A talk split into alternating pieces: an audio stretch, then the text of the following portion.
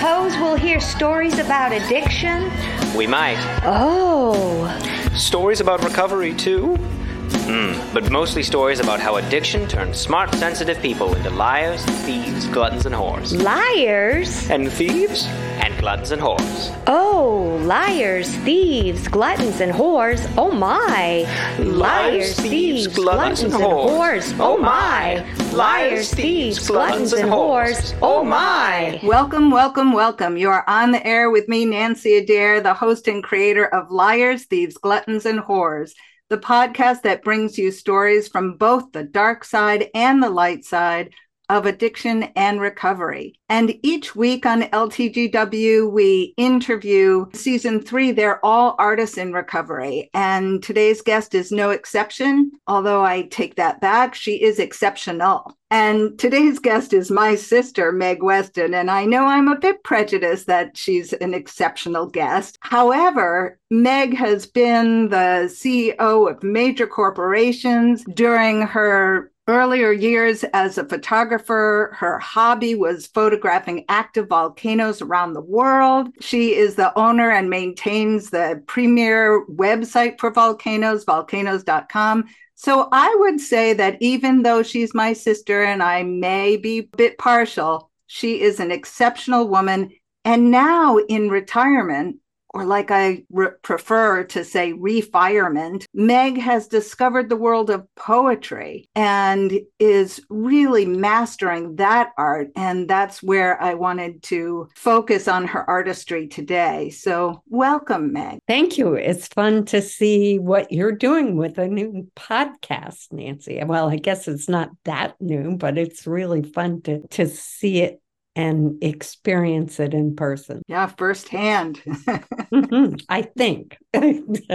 right, right. Well, it's all like what comes out in the interview. And I love this process. I've had wonderful guests this season, and I'm particularly interested in the impact of addiction on being an artist. One of the things that I have said right along is that addicts are of a superior intelligence and a more sensitive nervous system. And I also think that that sensitivity is part of their being exceptionally creative people. I think, you know, I'm not sure about the superior intelligence part, but I think the sensitivity part is very true. And so many writers are um, known as alcoholics, you know, Hemingway, famous writers, and people like that. And you sort of say, wow, do you have to be an addict to be?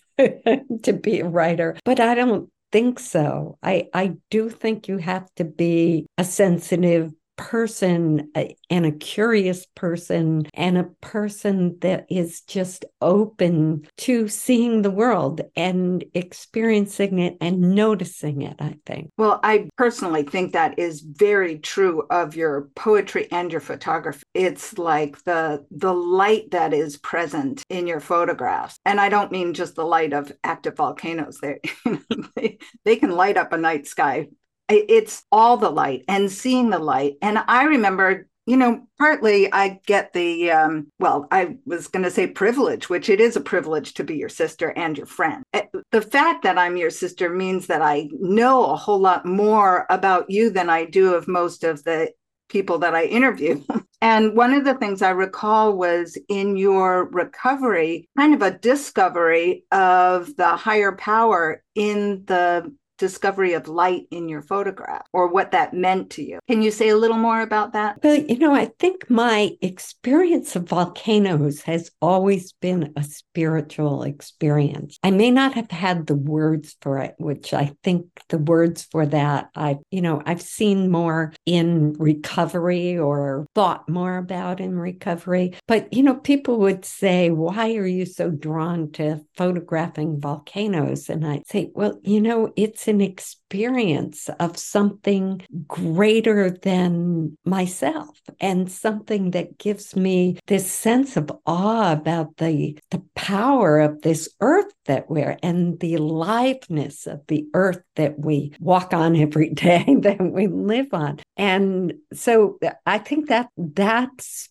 spiritual experience is what's drawn me to that over the years. I think in recovery, I've thought more about, as you said, light, how to let that light in from that place that's beyond our day to day, beyond us and to tap into that energy, whether it's the energy of the earth or this kind of universal energy of space. I mean, I'm fascinated by, you know, the James Webb telescope images and so many science things that cross my desk that I just want to write poems about because it it feels like something so much beyond just the day to day hassles or the drive that drove me to be very successful in business and really love doing it and feel creative in running businesses. But it's something beyond that at this point in life. So let's go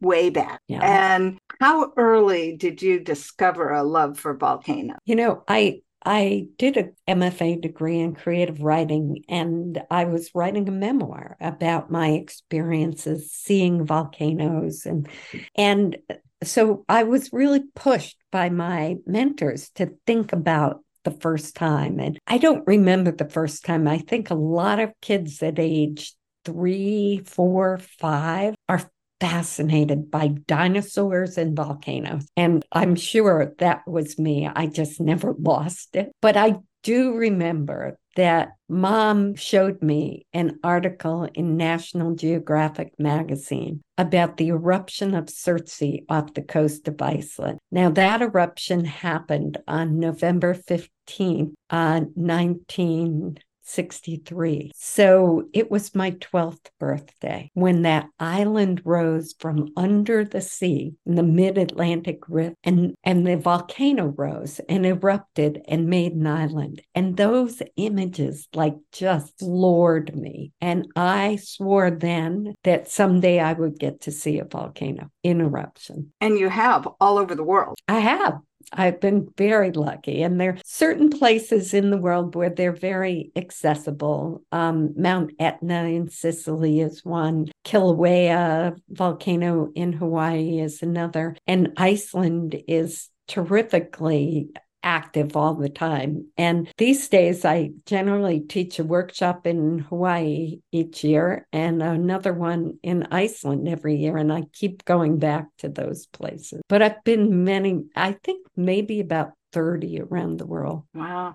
And I remember, if I'm pronouncing it correctly, Arenal in uh, Costa Rica yep. was a volcano that you can go see the plume of erupting lava every night, like on clockwork.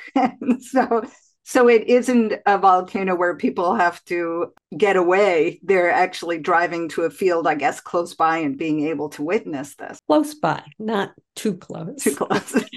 uh, you know, Stromboli in the Aeolian Islands is like that. And it's been erupting since the time of Homer or before. Yeah, I think there's a fierceness of that power that it grabs me, you know, like the like you were saying, a, a power greater than yourself. And in many of the 12 step programs, they refer to it as a higher power. And it's the magnitude of that. I'm also curious if there isn't a draw, tell me if this is not true for you, um, a draw to that risk, you know, to the edge, like going close to i know that you have crossed some you know barriers where they said do not come closer uh, because of your curiosity or your just desire to photograph that eruption or the lava so. You know i've done that and as i think you know i've written a poem about that and and it it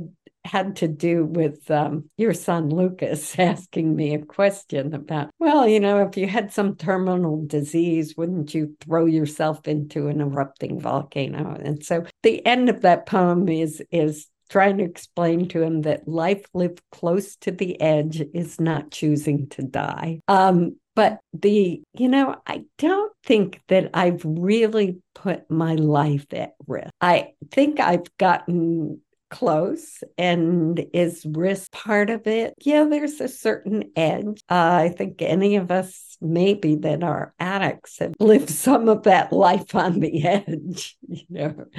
Um, but generally, you know, I'm not one of those people that is walking, you know, a lot of they put warnings up in Iceland lately. Do not walk on the lava. You know, I'm not stupid. you know, I'm not going to walk on the lava. You know, I know it's 2000 degrees Fahrenheit. I really don't want to die, you know, but I do want to see it in all of its power and I do want to get as close as I can. Well, as you know, I quit drinking when I was 24 and I started ice climbing shortly thereafter. And I think that was a, you know, call to the edge. Um, I've certainly mm. had some near death experiences on ice that I was not looking for. You know, yeah, I was just, you know, you you caught me because one of them was when I was chasing after seeing blue ice and mm-hmm. uh, and went down in a sinkhole on a glacier to to see, not to photograph, but to see the blue ice. And then I went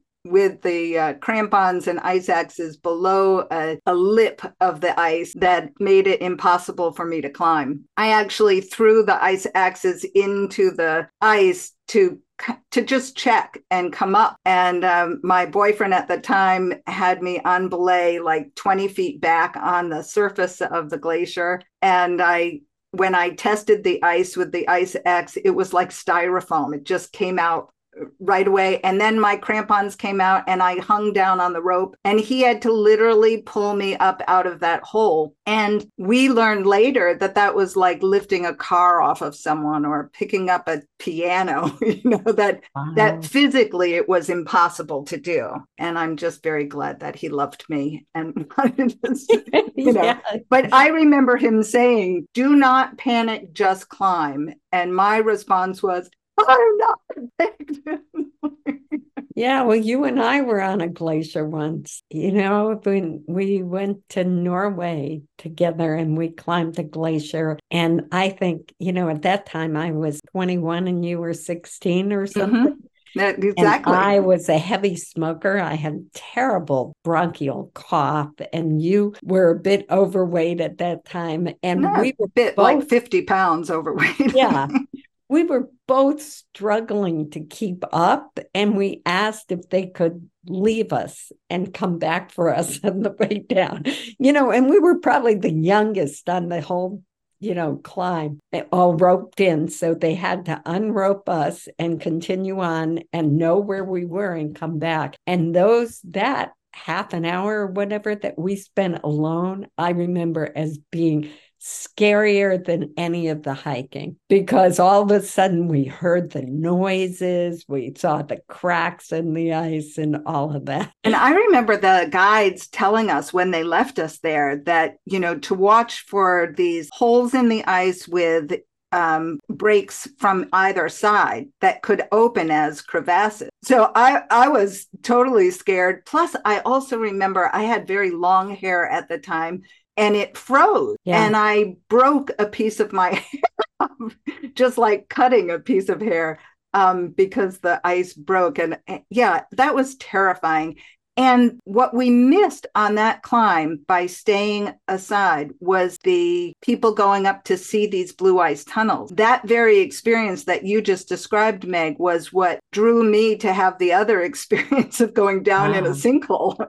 because I wanted to experience that blue ice. And I finally did experience it years later, probably about six years ago now, when I took my son to New Zealand and went on the Fox Glacier and uh, and photographed blue ice. So I've had some of those experiences on volcanoes too, like a crack that opened up between me and my husband at the time, you know, because I was out there wanting to get closer and closer to where the lava was flowing. And you can see the lava flowing above the ground and it's going pretty, you know, you can see it before it gets to you. What you don't see is what's traveling underneath the ground. And if it hits like a pocket of water, water or a septic system or well or something, it can just explode. And what happened was this huge crack opened up between where I was standing and where he was standing, which freaked him out even more than it freaked me out for some reason at the time. Now,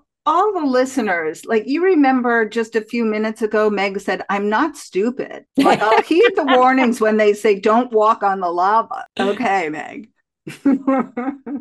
We know. The curiosity is stronger, the passion is stronger than the common sense sometimes. I do find that the older I get, the less the less physical risk I'm willing to take because I don't trust. You know, we think that when we're young, we're invulnerable. And, and invincible. when we get older, we realize we're not and that we don't have the same resilience or to muster to escape from our, you know, our mistake. I think that's really true. And I also believe that it's part of the profile of an addict, which is not always thinking through the possible consequences or having this thought that we're invincible. I know many times I was using and just thought, oh, I can handle it now, or I can handle it this time, or one more time, and and then you know paid horrible consequences.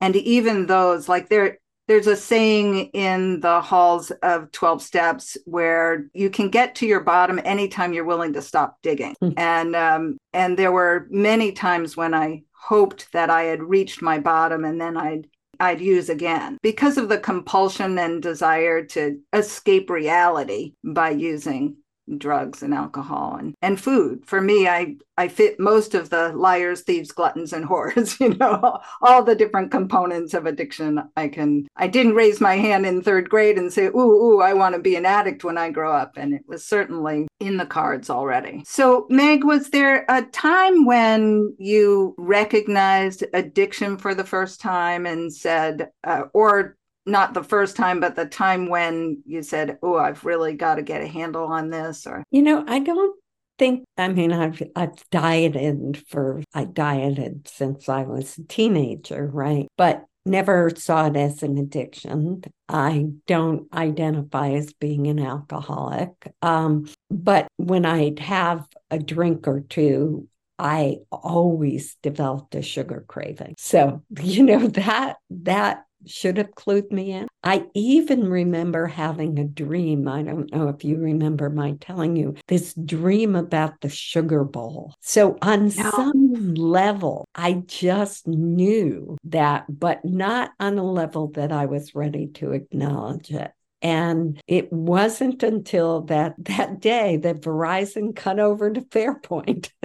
and I was working from home as a consultant. And so my little triangle was between my computer in the back room and the refrigerator and the phone. And um, you know i used to have a checklist on the refrigerator each day. Did i did i um, avoid sugar today? Did i get any exercise today? Did i have any human contact today? You know because i was alone in the house and i just got so frustrated when my internet was down and my phone was down. And i was you know at my wits' end, if you will. And I went and looked in the cupboards and the freezer for something that was going to make me feel better. I was so angry and frustrated. And that was the point when I realized that there was nothing there that was going to fix this or make me feel better about it. I think that's the point in which I asked you to take me into one of your food addicts in recovery meetings which I never wanted to go to before. That was the point, total surrender, I guess. But before that, there were clues like that dream, or I do a vision board. I used to do a vision board on New Year's each year. And that vision board had healthy food pictures in it and mm-hmm. it had some some kind of god religious thing in it which was so not me you know it was so you know not and but when i make them i just sort of go through tear out things pictures that that appeal to me and put them on a board and see what they say to me. So there was some level that i was preparing for it. And that was the tipping point. Verizon going to fairpoint was the tipping point. It was. Anything more you want to say about the Sugar Bowl dream? You know, I wish I had it right now because it was, I was really angry, but I remember there was like people telling me to give it up or something, and I was just angry about it. But it was a real giveaway. And a great title for a poem, by the way. Sugar, Sugar Bowl. Bowl. There's a great uh, Nina Simone song about Oh, uh, yeah. I want a little sugar in my bowl. I, Yes, I just love remember that. So many uh, singer songwriters, I feel, are poet. You know, the lyrics Oh, are, yeah. are Yeah, poetic. they are poets. They just ha- also have this musical ability. Now, one of the things that I often ask of my guests, Meg, is about the dark side in recovery. And a very dark side of recovery for me was an experience we experienced together, which is the loss of our nephew. And uh, so I don't know if you want to say anything more about that in terms of uh, darkness or any other moments of darkness in your positive recovery. Well, you know, we all go through life in recovery, right? I mean, it doesn't, I, somebody said, you know, God protects me, protects us from nothing, but supports us in everything. Oh, and I I, like that. I thought, okay, I really get that. You know, life is just not always easy. In recovery, I have more tools to deal with that not easy part and deal with the grief and sorrow of losing David. I mean, that was horrible. Um, you know, I don't know. My ex-husband just recently died, and I know I don't you know, we've been divorced for 20 years. It's not like losing my nephew you know, which I just every day feel terrible about, or losing my best friend who died of not not of this addiction, not of this disease, but died of cancer a couple of years ago. So, you know, we we go through life and life is sad at times and happy at times and all of that. So, but it is different because I don't need to look for answers in the refrigerator or the freezer or the cupboard. And sometimes I don't have great tools or don't remember those great tools that they just don't take it away. That's the thing I had to realize. But that emotions don't last forever. It's like the weather. Yeah. Some good, some bad, but it'll always change. Right. Absolutely. And that was a big thing for me to learn in recovery. So, anything specific that you want to share with our listeners, Meg, about recovery's influence on your artistic expression? I love being an artist in recovery. And I think that one of the tools in food addicts in recovery um, that they recommend is journaling. And I don't journal per se. I, actually, I've been keeping a journal with my brother almost every day. So I can't say that I don't journal anymore, but um, I don't journal as a tool for my recovery, but I write as a tool for understanding the world and processing the world and making sense of it. And, and that is such a gift to have when we're not when we don't have those same escape hatches as we did in addiction right?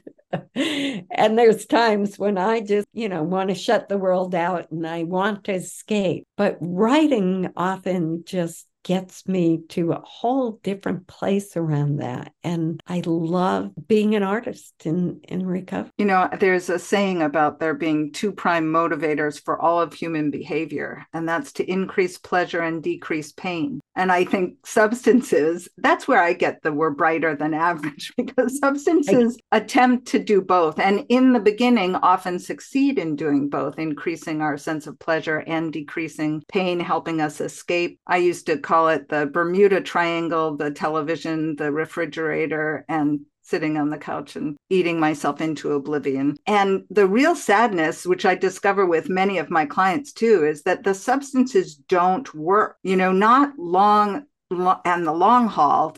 It's when people come to see me for counseling or coaching around addiction is when this solution has stopped working. They don't mm-hmm. have a problem with alcohol or drugs or food. They have a solution that stopped working.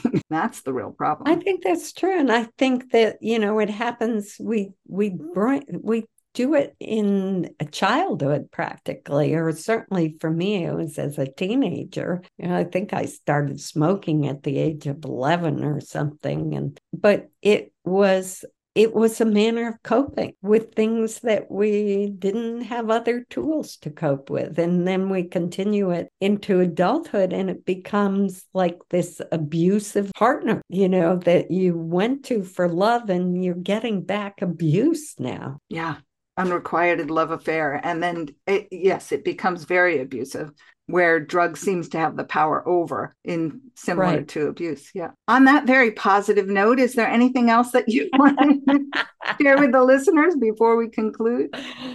Oh, I don't know. I just think that it it's such a, a joyful time to be able to live in recovery and just such a relief not to be, you know, looking for answers in the refrigerator, freezer, and cupboards. And um, I don't know, I feel like I'd like to read a poem. Do you have one? Because I'd I... love to have you read a poem for us. Yes, by all well, means. What a treat to hear a poem by Meg Weston. All right. The poem is not about recovery, but it, it, is about this um, spiritual experience, if you will. And it's called All Day I Wandered Winterwood. Camera hung around my neck, divorced, discouraged, far from home, questioning the falling dust, God or no God. At midnight, I stumbled from my cabin into the Arctic night to find a place to pee. Looking up, the Talkeetna mountain range loomed black, silhouetted by a glowing green, vibrating like the neon lights of Tokyo's pachinko parlors, green and pink and purple flashes, pinging steely points of stars, the sky a game of